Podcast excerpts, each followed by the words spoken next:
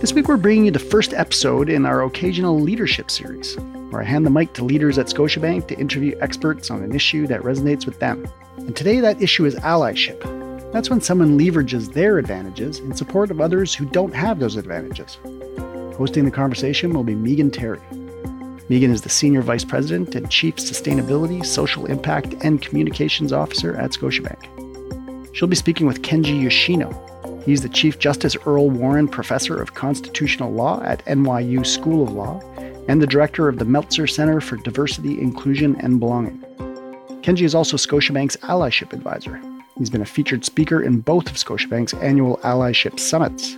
Summits are an opportunity for Scotiabank employees around the world to foster a diverse, equitable, and inclusive workplace and learn to be active allies year round. Meigan and Kenji will talk about the business case for allyship, give some concrete tips to be a better ally in the workplace, explain why the concept seems to transcend cultures and contexts, and much more. I'm Stephen Maurice, and this is Perspectives.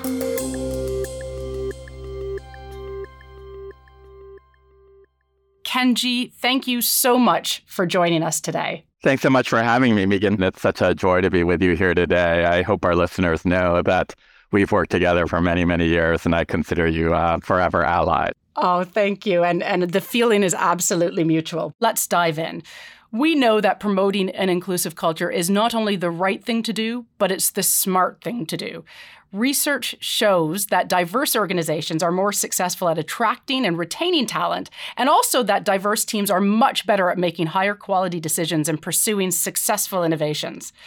Can you talk to us a little bit about the business case for allyship and why it's increasingly important for organizations to demonstrate their commitment to allyship to their employees, their customers, and their communities? I actually take the business case for diversity to be rock solid and so well established that we don't need to rehearse it here. And then the question is, what is a business case for allyship? And in some ways, I feel like it's very connected, right? That you can't really secure the benefits of diversity without strong allyship. And I mean that in a couple of ways. So, one way to look at that is to look at it at the individual level of when we interact with each other as individuals, how is it that allyship can lead to diversity and greater inclusion and belonging within organizations? And if you look at that case, then it really is the, what we in the law call the cheapest cost avoider notion, which is who is best situated to deal with conflicts or issues surrounding diversity and inclusion. And as many researchers, including David Hekman and Stefanie Johnson, have shown, the cheapest cost avoider is not the affected person themselves. That the person, say it's me, if I am dealing with a diversity and inclusion situation, then in fact, the least credible person in terms of speaking up about that issue and the person who's going to take the biggest hit for speaking about that issue is me. Whereas if you come in and address the issue as my ally, then that actually is much better for both me and for the ecosystem because people are much more likely to listen to you because you will not seem to be as self interested, because you will not be seen as a complainer. You're speaking up actually altruistically on my behalf. And then also, you will not relatedly take a penalty for engaging in that behavior. So the business case for allyship is really about, in the first instance, about the cheapest cost avoider, about who is going to take the least amount of cost and who is actually going to accrue the greatest amount of benefit in terms of advancing the ball on diversity and inclusion. So if you believe in the business case for diversity and you believe what I just said, then you should believe in the business case for allyship. Mm. One other thing that I would like to say now, moving to the community level about the business case for allyship, is that it's really important from the organizational level to understand that real culture change is not going to happen without allyship. So here I go to the work of Nobel Prize winning economist Thomas Schelling, who talks about how large scale social change cannot really happen in many instances without individual action. So I won't sort of bore you with the details, but his big case study was why is it that long after housing discrimination was rendered illegal, that housing in the United States remained very, very segregated? And his answer was because this wasn't a top down decision to begin with. It was a series of infinite and infinitesimal decisions made by individual actors. And so, therefore, a top down decision was not going to change that behavior and therefore it wasn't going to change the status quo. So what he said would make a difference is very small tweaks in preferences by, you know, the rank and file, by the general masses. So what he's trying to point out is that very, very small changes in behavior can make a world of difference, but those changes in behavior have to be distributed across the population. In our parlance, we really have to be allies to everybody, and that's the only way we're going to get there. But one of the hopeful signs of our times is that we see a lot of allyship where women are not the only individuals who are going to the Women's Rights March in Washington. You know, male allies are stepping in to do that. White individuals in the United States and Canada and elsewhere are stepping into Black Lives Matter protests. I think the reason that we see the ice breaking up and real movement on these issues is that we see very small tweaks in our behaviors, but now distributed across very, very wide populations. And that's really what creates this change. And sometimes it's the only thing that will. That is such a wonderful way of looking at it. And it's actually how we first met because we wanted to create allyship and something that all of our 90,000 Scotiabankers could participate in. Of course, there is tone from the top and leadership from the top. But what was wonderful about the Allyship Summit, and we've had two now, is that it's something that all Scotiabankers can participate in and be part of that journey and part of that change.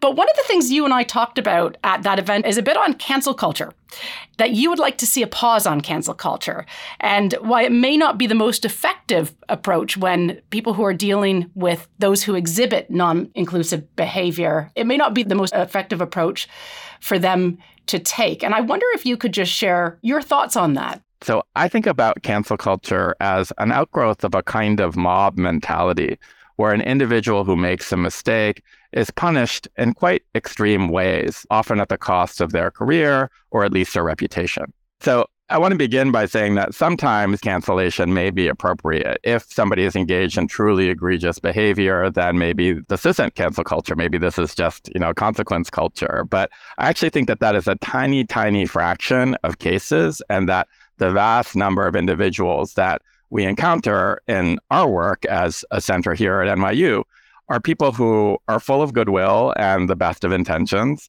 and who, like all of us, stumble and make mistakes in these areas. And both the cancellation of them, but perhaps more importantly, the fear of getting canceled does more harm than good. So that's really my brief against cancel culture is that it actually stymies the very individuals who want to step and be allies from offering their best selves and their most effective selves as allies. So, what we're trying to argue for is a shift from cancel culture to what we call coaching culture.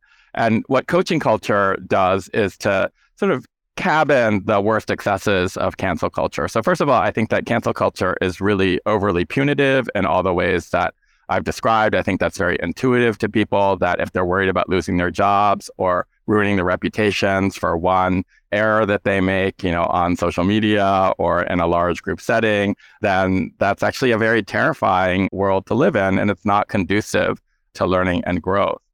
But another thing that worries me about cancel culture is the impracticality of it. It really is a very blunt tool, which kind of takes a binary, you know, either you're canceled or you're not approach. And if you're canceled, that's kind of it. Whereas I think most of us, when we make mistake, don't want to be confronted with either we're totally forgiven and nothing happens to us, or we're completely canceled and ostracized. What we want is something practical to allow us to grow past our mistakes. So this is what leads us to coaching culture, which is to say, we do want you to be accountable for your behavior, but we think that you're going to be more accountable if we approach you in a less punitive and more practical way of saying, yes, we want to call you out or call you in on this behavior that we think was not optimal, but we actually are not going to punish you. What we're going to do instead is give you some shame free tools to grow past that mistake. Mm. I want to put a final button on this, Meigan, by saying I actually totally get where people who are advocates of cancel culture are coming from. You know, I think for a long time, I was working through this myself because I think that the reason that we either engage in cancel culture ourselves or feel like we're going to remain silent when other people engage in it is because we worry that too much compassion here can let people off the hook. So that if I adopt this attitude of I'm going to subscribe to a coaching culture rather than a cancel culture, I worry that the upshot of that is going to be that very powerful bad actors are going to get away with things that they should actually be held accountable to. And even with regard to myself, I worry that if I'm too compassionate or forgiving of myself, I'm actually not going to hold myself accountable and live up to my own ideals. So I understand that there is this dichotomy that we all experience between compassion and accountability, and that leads us towards cancel culture. But what I want to underscore here is that I truly think that that is a false choice. And I believe the social science backs me up on this. And here I go to the work of psychologist Carol Dweck and my wonderful colleague at NYU, Dolly Chugh, who point out that compassion and accountability seem to be horses running in opposite directions. But in fact, they're most often horses running in the same direction. The individuals who can have compassion for themselves and others allow themselves to engage in the growth mindset that allows them to move past their own mistakes. So, a greater compassion is going to lead us to that accountability that we're seeking. I think that's such an important concept for us all to consider. And if we're not canceling and we're going to act as allies, it's really important that we have the right tools to do so effectively and in a way that is considered and has positive intent as well.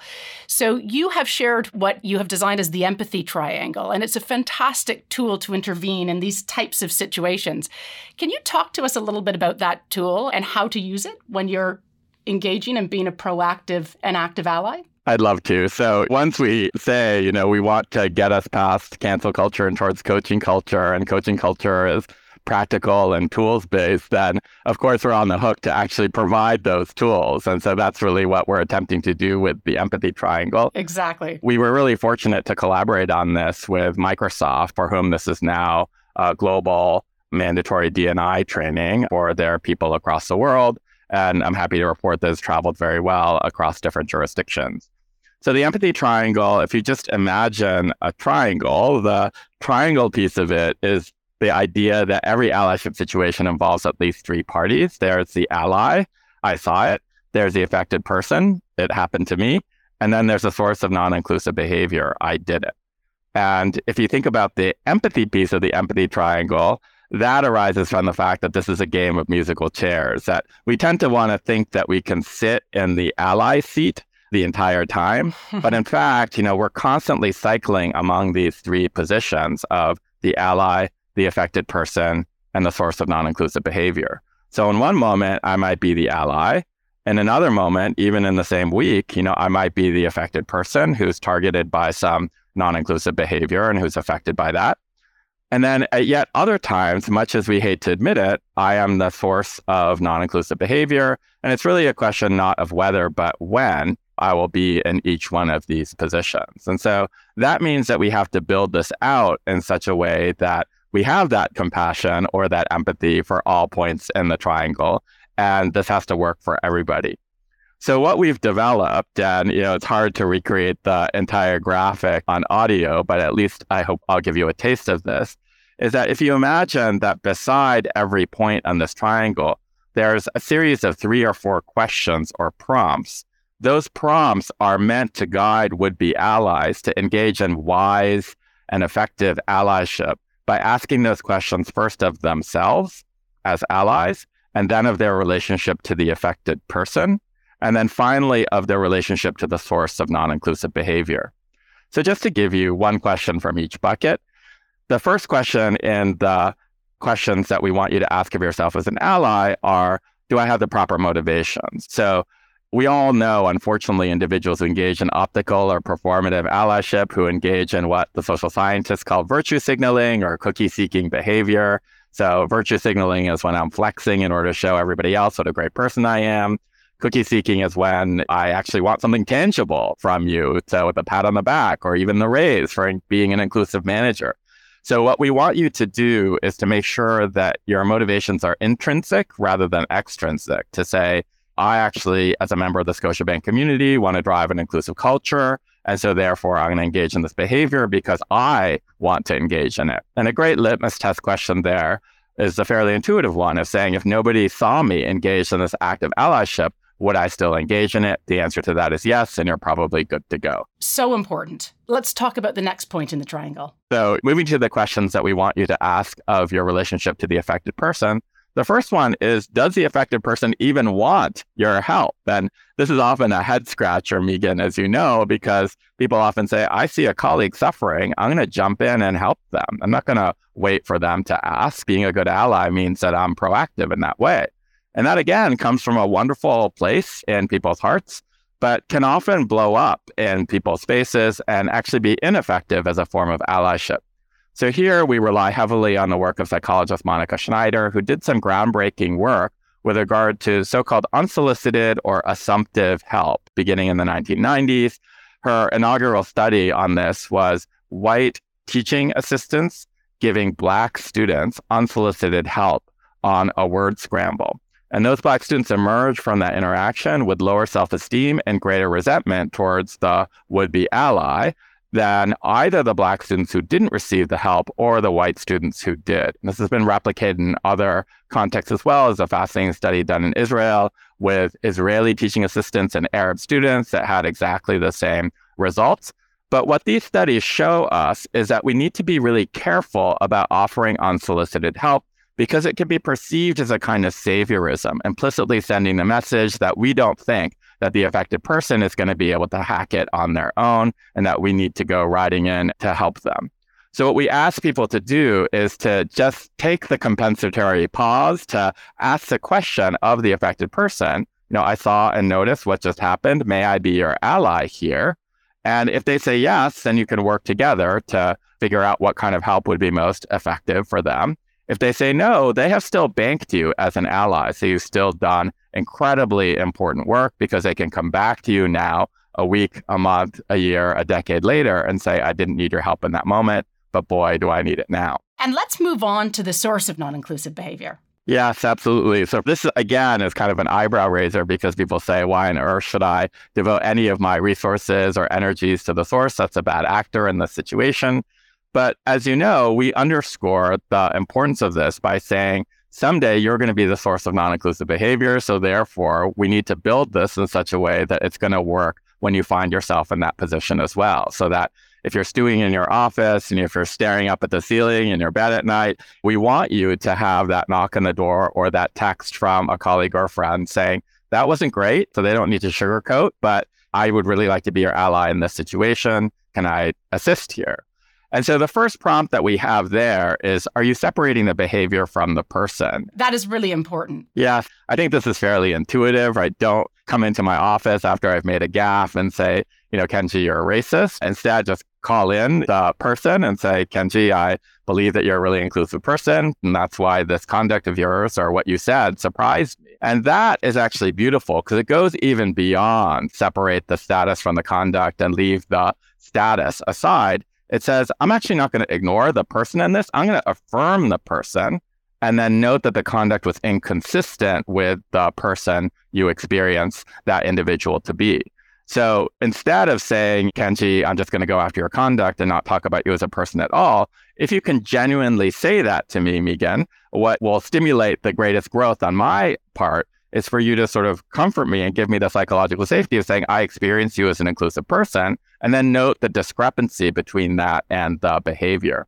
The psychologist Scott Plous says this is actually the most effective way to get someone to change their behavior because you're actually priming their egalitarian self conception and you're noting a discrepancy between that self conception and the behavior that I just engaged in. And we'd hate cognitively those discrepancies, and it will push me to actually resolve that discrepancy in favor of changing my behavior.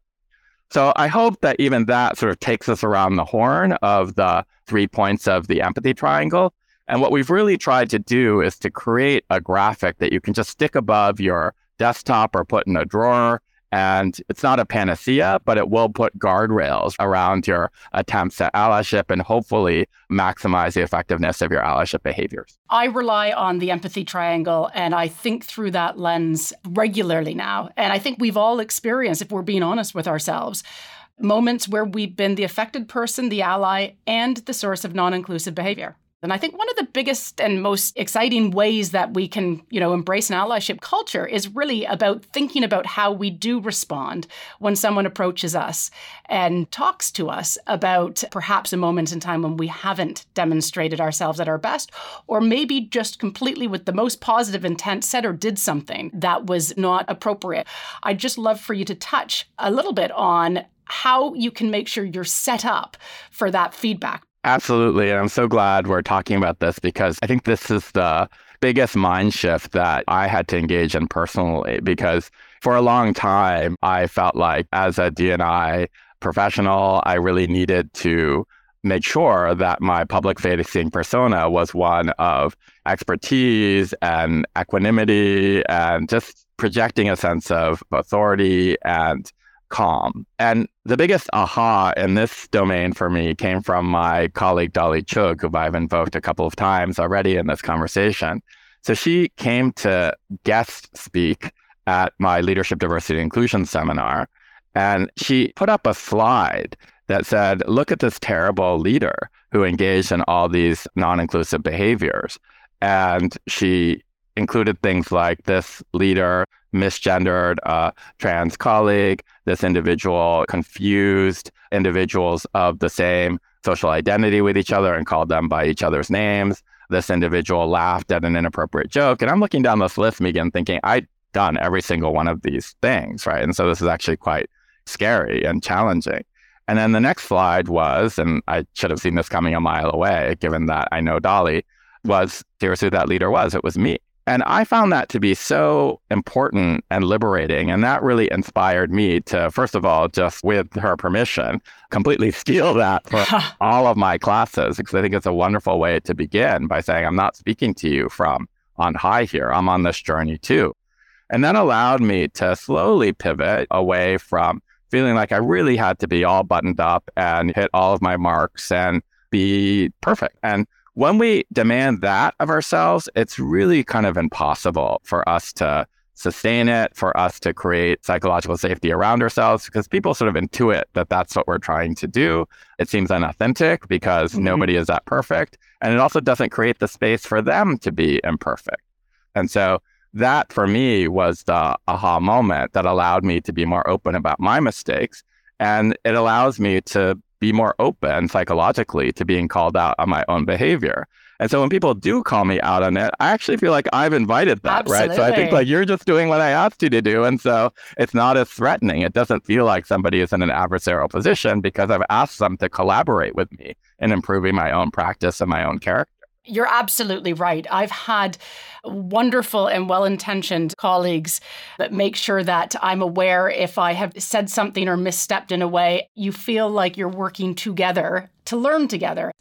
So, any final thoughts on anyone who is sitting here listening to the podcast and they want to have a conversation, they want to engage somebody, they want to ensure it's coming through with the right positive intent, but perhaps it's with an individual that may be known to be skeptical or not necessarily a big believer in DEI and inclusion as well. Do you have any advice for starting to engage in these important conversations? So, I think it's a terrific place to end. And I want to say something rather stern and something compassionate here. I think the stern piece of advice is to sort of discern different degrees of skepticism about diversity, equity, and inclusion mm-hmm. because we can actually distinguish, I think, the diehard opponent of diversity, equity, and inclusion from the person who's kind of on the fence or hasn't thought about it deeply, has other priorities, and so on and so forth. So I think that all change within organizations obeys some form of the 20 60 20 rule, and diversity inclusion is no exception to that because 20% of individuals are diehard proponents and advocates of diversity and inclusion, you know, champions in the organization. 60% are kind of in the movable middle. They're not thinking about it. It's not a priority. They're skeptical, right, in the kind of weak sense of that word. And then 20% is skeptical in the strong sense of the word of just being ideologically opposed to diversity and inclusion. And the stern thing that I want to point out is that once you realize that somebody's in the stuck 20, it's probably the best play to not engage with them because you're never going to persuade them. And I think too often we let people who are the most vocal in opposing DNI control all of our attention. Whereas, in fact, the people who would really benefit from our energies are that middle 60%. So even when you're talking to somebody in that stuck 20, just be mindful of the fact that the people that you may really be persuading, even as you talk to that person, are the people around that person who belong to the middle 60. So the first stern point is to say, don't keep beating your head against a brick wall. Like you are allowed to kind of withdraw your energies. And so I go back to being an ally to the source, having some boundaries around it. So you don't need to be the ally to the source of non inclusive behavior when the conduct has been egregious or the individual has no interest in changing their behavior. But the vast supermajority of organizations in our experience are not individuals who are in that stuck 20. When you talk about individuals who are skeptical about D&I, I mostly think of people in that middle 60%. So then the question is, how do we engage with those individuals?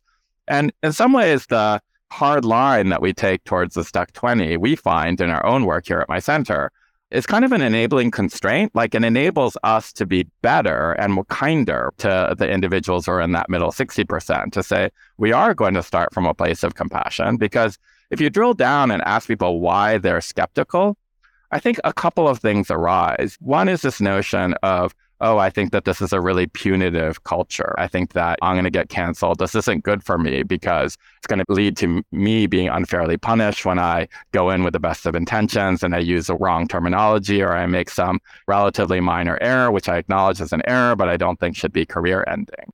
And so that I think we've already addressed with this move from cancel culture to coaching culture, with an ethos going down one click to the tool itself of being an ally to the source of non inclusive behavior. I think that the other concern that people have is that they feel that this is going to benefit people who are not them. Mm. So this is the white man in the organization who will sometimes be very honest with us and say, I'm worried that I'm never going to get a promotion again. You know, I'm worried that I'm going to be disadvantaged by diversity, equity, inclusion. So it's difficult for me to support something that seems like it is so directly opposed to my own advancement or flourishing. And so there, I, I want to sort of really underscore what we mean by allyship, because when you actually think about this musical chairs phenomenon, even that white man is going to be the affected person at some point in their life. And so they are going to be the beneficiaries of allyship. At some point, all of us lose forms of privilege. So as I get older, I'm going to lose my age privilege, my status privilege, my health privilege. And I'm going to be really glad that I've built a culture that's very rich in allyship. So, one thing that we love about the allyship framework is that we define allyship in a way that transcends D&I. In other words, we define an ally simply as an individual who uses their advantages on behalf of individuals who lack those same advantages. So, we as human beings look at this and say, this is all of us, right? We all have some bucket of advantages and disadvantages. Even white men within an organization can have both advantages and disadvantages because that's part of the human condition. So if you really say where other individuals have advantages, they will be your allies. And where you have advantages, you should be allies to others. That is a fully reciprocal arrangement where you're constantly going to be both the giver and the recipient of allyship. And I think that gets past this zero sum fear that many individuals and mm. currently dominant groups have about the diversity, equity, inclusion enterprise. Because I think for the most part, people really do want to do the right thing. Absolutely. It's just that they don't want to do it at the cost of their own flourishing. And I totally hear that. And I don't think that D&I should be a project of only rewarding some groups and routinely or systematically punishing others. I think that this can be a much more joyful enterprise where we're all actually having each other's backs. And I will say, Meigan, uh, maybe this is one place to land, that this has been such a wonderful journey just at a personal level to take because when we think about allyship, I really do think that this is the great hope of diversity, equity, inclusion, precisely because it jumps up to our universal humanity allyship is something that people immediately can understand, regardless of the cultural context through which they're approaching it or the cultural lens through which they're viewing it. So I've had the privilege of talking to Major League Baseball and to the National Football League about this. I've had the privilege of talking to farmers in Iowa about it. I've had the privilege of talking to Black Theater United, which is a equity activist group on Broadway. And everyone can find a different language and pathway into allyship. So one of the things that makes me incredibly hopeful about this idea of allyship for diversity, equity, inclusion is that it really does seem, while being obviously very focused on equity deserving groups because that is a very significant form of disadvantage. So transcending it, grasping something about us that is universal and human.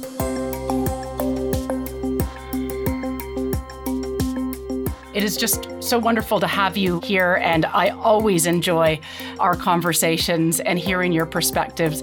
And, you know, as we always say, everyone can benefit from allyship and everyone can be an ally. And to our listeners, do not forget to pick up a copy of Say the Right Thing How to Talk About Identity, Diversity, and Justice, which is Kenji's latest book, also co authored by his colleague David Glasgow. And it's coming out on February 7th.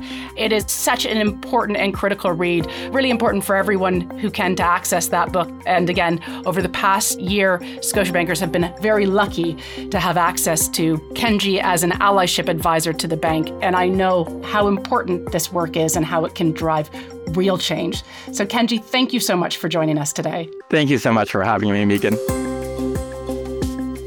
That was Kenji Yoshino, Chief Justice Earl Warren Professor of Constitutional Law at NYU School of Law and the Director of the Meltzer Center for Diversity, Inclusion, and Belonging, as well as Scotiabank's Allyship Advisor.